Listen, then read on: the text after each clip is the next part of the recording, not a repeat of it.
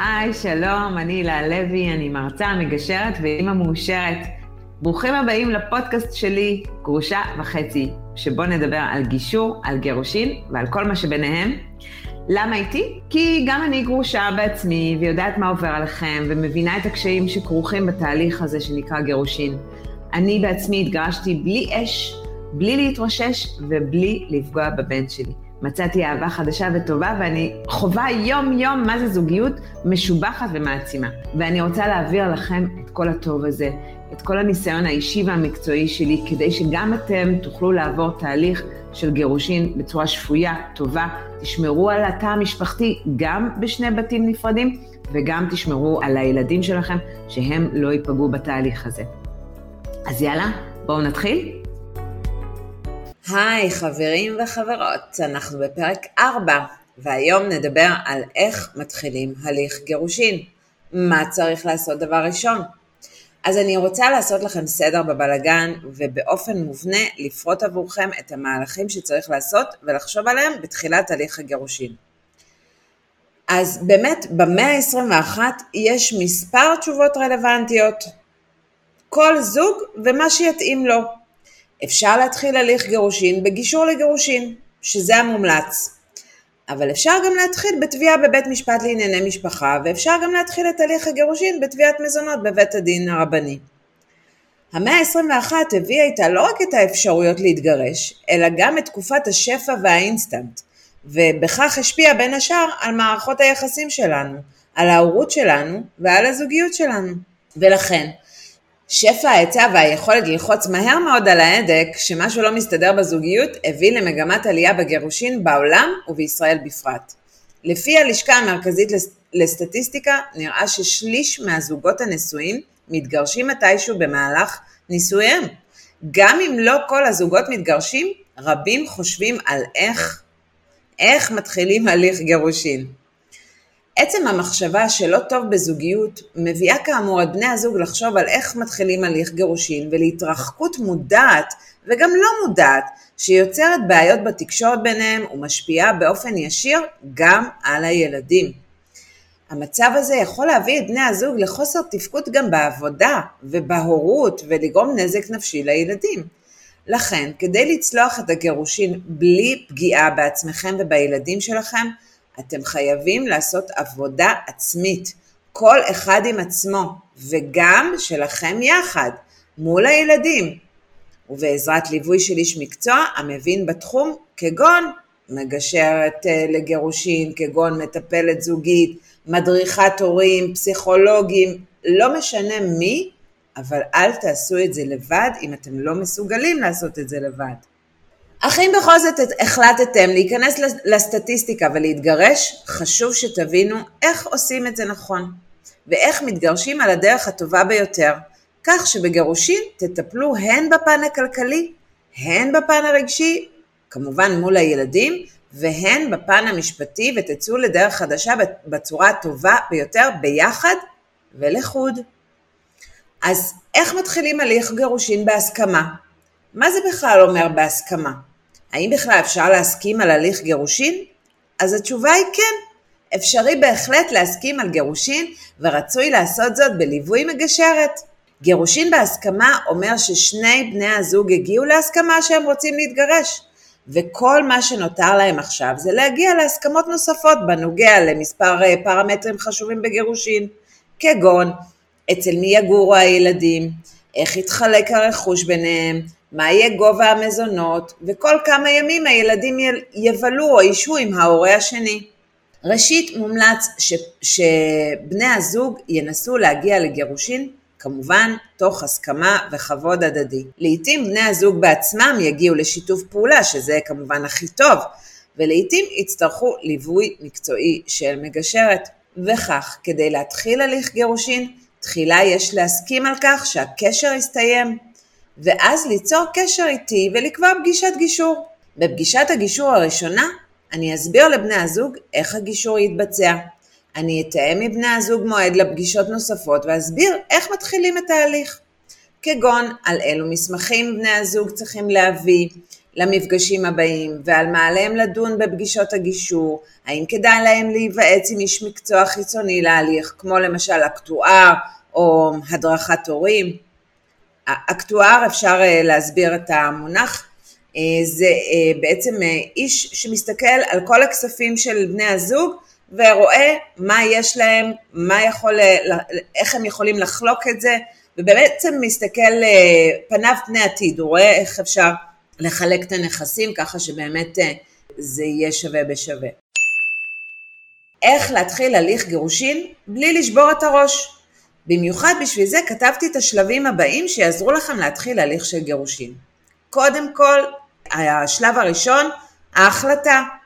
איך להתחיל הליך גירושין אם לא החלטתם שאתם רוצים להתגרש. ורצוי שתהיה הסכמה ביניכם, והחלטה משותפת שאתם רוצים להתגרש. לעתים, החלטה להתגרש היא החלטה הנכונה, אם משום שבנישואין אי אפשר לגשר על הפער בין הבעל לאישה, ואם משום שקרה אירוע שבגינו היחסים בין הבעל לאישה הידרדרו. החלטתם להתגרש? תתקשרו אליי כדי להתחיל הליך גירושין. וכמובן, כמו שאמרתי קודם, בפגישה איתכם אני אבדוק יחד איתכם האם יכול להיות שיהיה יותר כדאי לעבוד על מערכת היחסים ביניכם, או לעבוד על הגירושין ביניכם. שלב השני, מסמכים. בשלב השני שבו אתם צריכים להביא מסמכים, יש לאסוף את כל המסמכים שמוכיחים שיש כסף, אין כסף, איפה יש כסף, מה, איזה זכויות רכשתם עם השנים, מה יכולת ההשתכרות, ההוצאות שלכם, אה, מכלול ההכנסות שלכם, מכלול הנכסים שלכם, פנסיות, ביטוחים ועוד.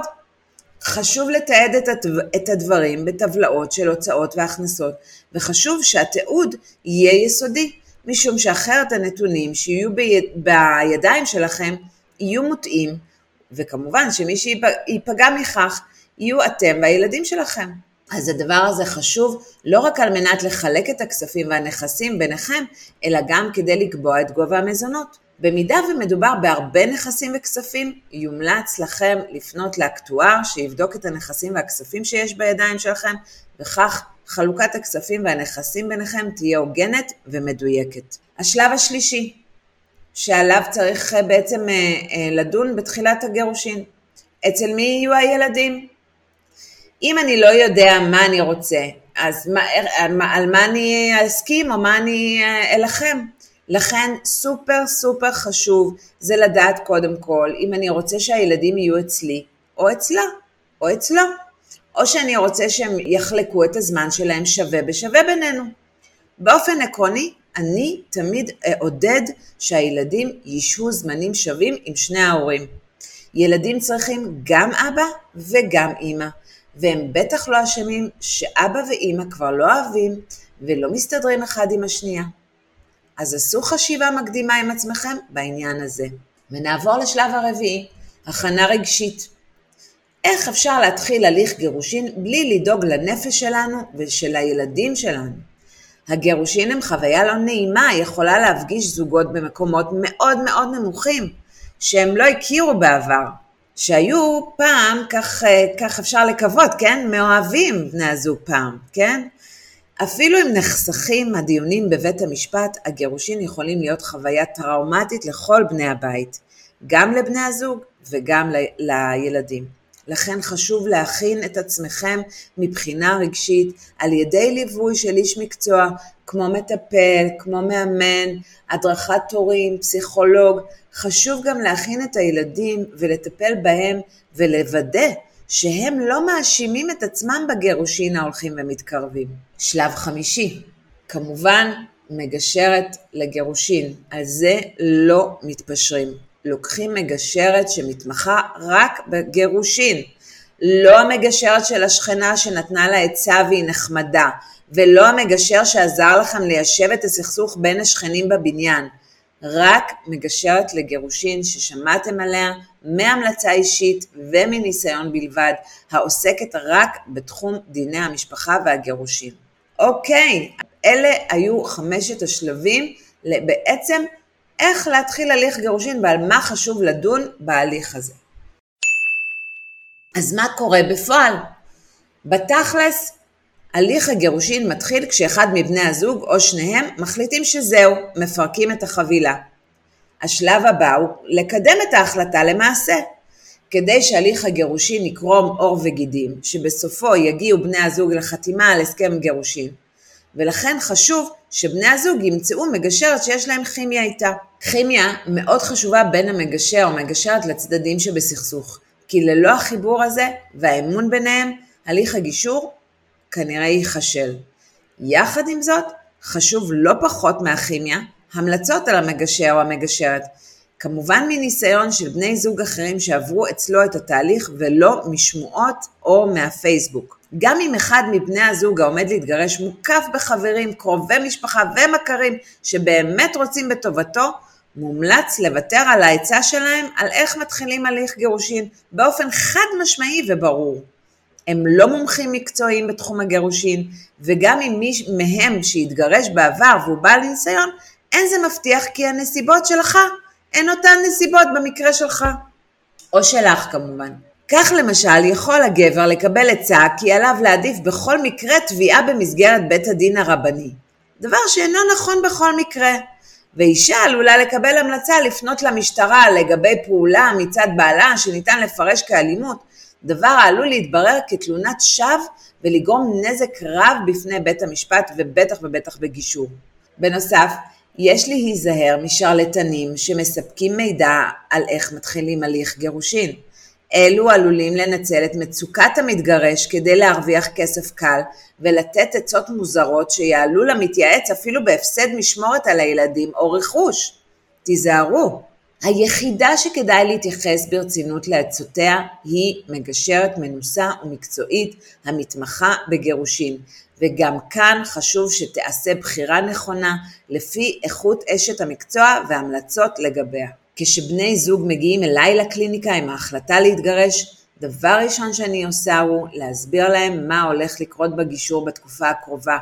בין השאר, אני מסבירה כי ניפגש יחד למספר פגישות, פעם בשבוע, למשך שעתיים שלוש, כדי לדבר על הדברים שחשוב לסכם אותם בגירושין, מה שמניתי בשלבים, שזה המזונות, הרכוש, האחריות ההורית, חלוקת הזמנים עם הילדים. כמובן, אלה הדברים החשובים. בפגישה הראשונה נכיר אחד את השנייה יותר לעומק. נקרא את הסכם הכניסה לגישור ונחתום עליו לפני תחילת התהליך ביחד. וזו פגישה שהיא בדרך כלל יותר ארוכה מהרגיל. בפגישות הבאות אבקש מבני הזוג להמציא מסמכים הקשורים למצב הכלכלי, כגון תדפיסי חשבונות הבנק, אם יש חשבון משותף או חשבון עסקי או חשבון אחר, חסכונות, משכנתה, קרנות השתלמות, פנסיה, חובות ועוד.